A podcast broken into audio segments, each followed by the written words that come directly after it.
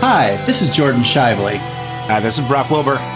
And you're listening to Caring Into the Void, the podcast where we get together, tell each other about a weird or kind of dark story we've heard, and then we try to find the silver lining and flip it around. It might not be positive, but it'll at least be productive. How you doing this week, Brock? Boy, howdy! I am uh, productive, if not positive. Living, living our dream here.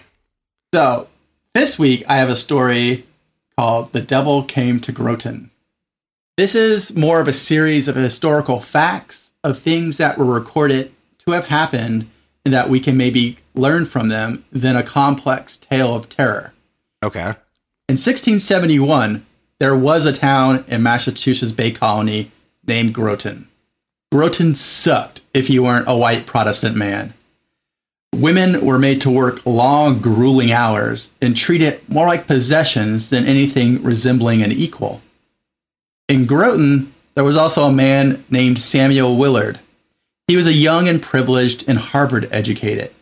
He was known for fiery sermons and a hardline stance on witchcraft and devil worship. In fact, two years after the time of this story, he would travel to Salem to help with their supposedly growing witch problem. Also in Groton, and in fact in Willard's employ as a household maid, also lived a young woman named Elizabeth Knapp. It was in the October in 1671, the day before Halloween, that Elizabeth began to complain about aches and pains. She also said she felt a great pressure around her throat as if she was being strangled. I know, same girl, same. Oh my god. Sorry, I wasn't ready for that. Elizabeth then began to suffer seizures, fits of screaming, and bouts of deep sadness. And apparently, she began seeing things as well. Um, considering her status in life, I'm not surprised that she had great bouts of deep sadness. She said she saw people who no one else could see walking around, and even a man floating over her bed.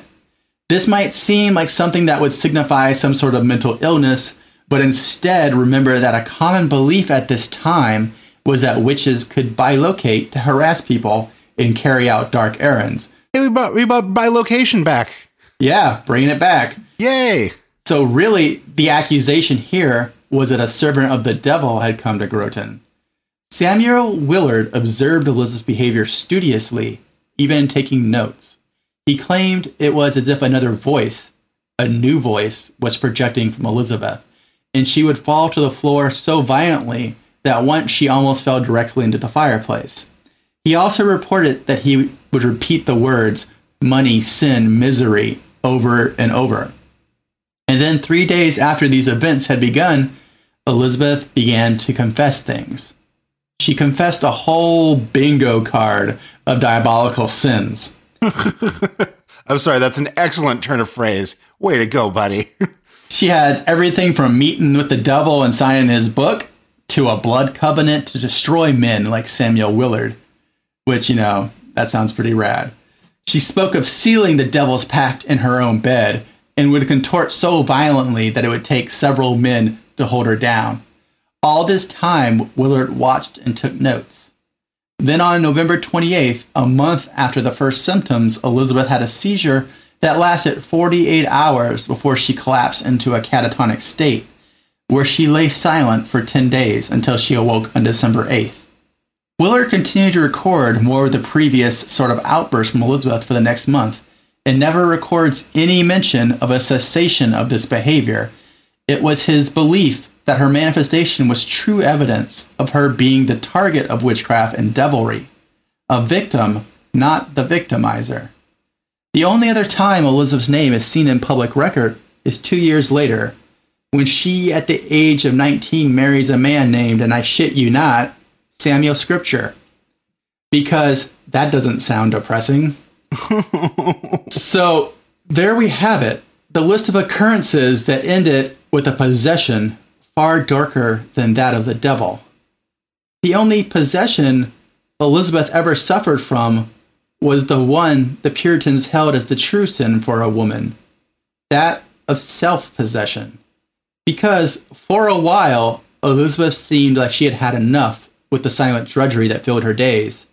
She, an illiterate servant girl who normally would be unseen and voiceless, stood up and demanded to be known, to be seen, and to quit suffering in silence. Instead, she bared her teeth and she thrashed and wailed and made others take her into account, even if only for the span of a few months. And then, as still today, the world around her beat her back, convinced her to be quiet, it smothered her, and it silenced her back into the role it deigned to give her.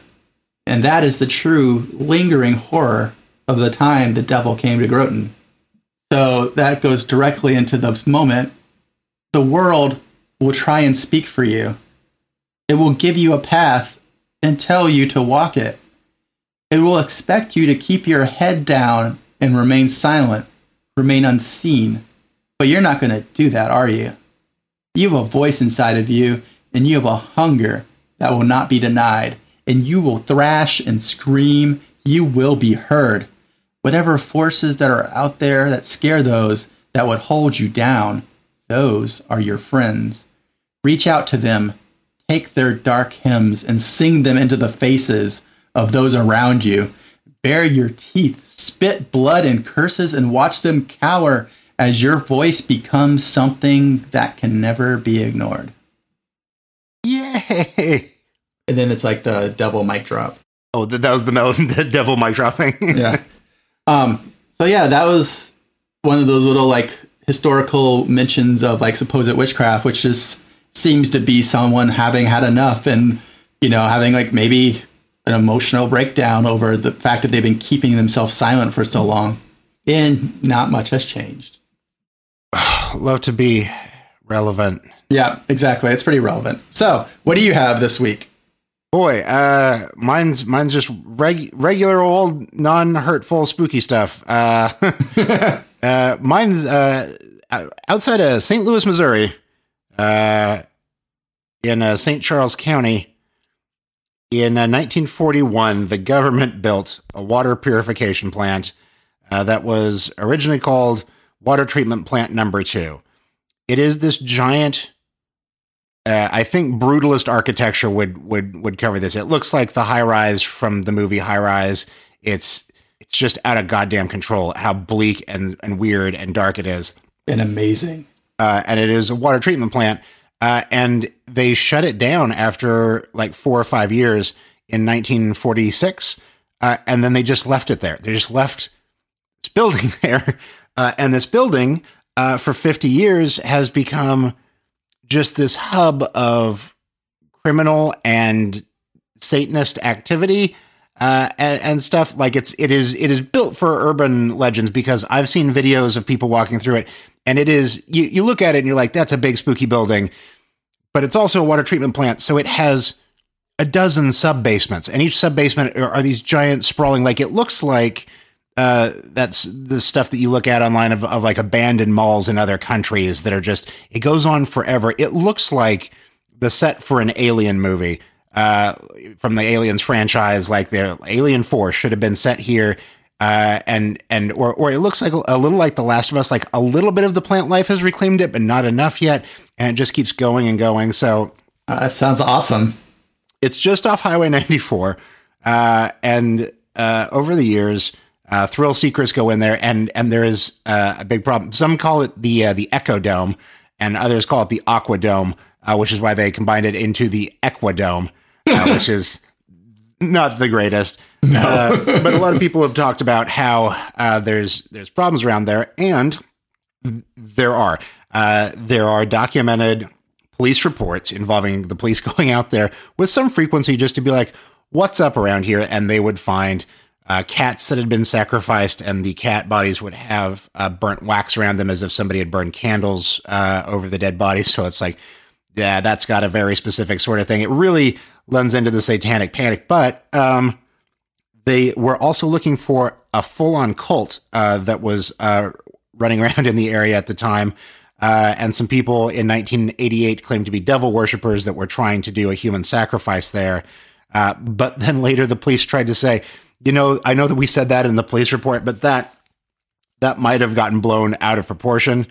Uh, but but the thing that has been uh, that has happened over the years uh, is that um, a number of teenagers have died on the on the site because they went in there like fucking around at night and being like, let's see what's in here. Kids fell and were impaled uh, by sewer metal. Uh, like didn't like die, but like a lot of like broken legs and a lot of like bloodshed and a lot of things that were just like, what is this? So uh, They were feeding it. they were yes, they were just feeding the energy uh, Yes. constantly, and and like people have gone in over time, and they were like, you know, people said that there's these bloodstains everywhere. I think, uh, based on my observations, it's just uh, spray painting. Uh, so anyway, in 1998, uh, the uh, the the military uh, corps hired a demolishing crew to come in and demolish the water plant, and they put a load of explosives in the towers and set them off. But the towers didn't fall; they just moved over about a foot and set back down. These these were lime towers that were built with enforcing rods and thick concrete. Uh, one one tower took over three full blasts for it to finally topple. Uh, and it just kept ex- the rest of the building just kept absorbing hit after hit. So they kind of just gave up on it. Uh, got, it's got it's got them good blood foundations. yeah, got them blood foundations, got that got that teen fear uh, just Yeah. pooling at the base uh, in one of the many liquid connecting. Uh, yeah, so that's just a, a hell of a thing. So they just gave up. they they gave up and eventually they went back and they finished the job but this was a couple of years ago but thankfully it's uh it was long enough after youtube was out that there's just so many videos of people walking around there. And like no one does weird ghost huntery jokey stuff. Like everyone seems to get inside like and then just shuts the fuck up because they're like yeah something's something's real wrong here and i don't even want to talk about it. So all the videos are like just deathly silent.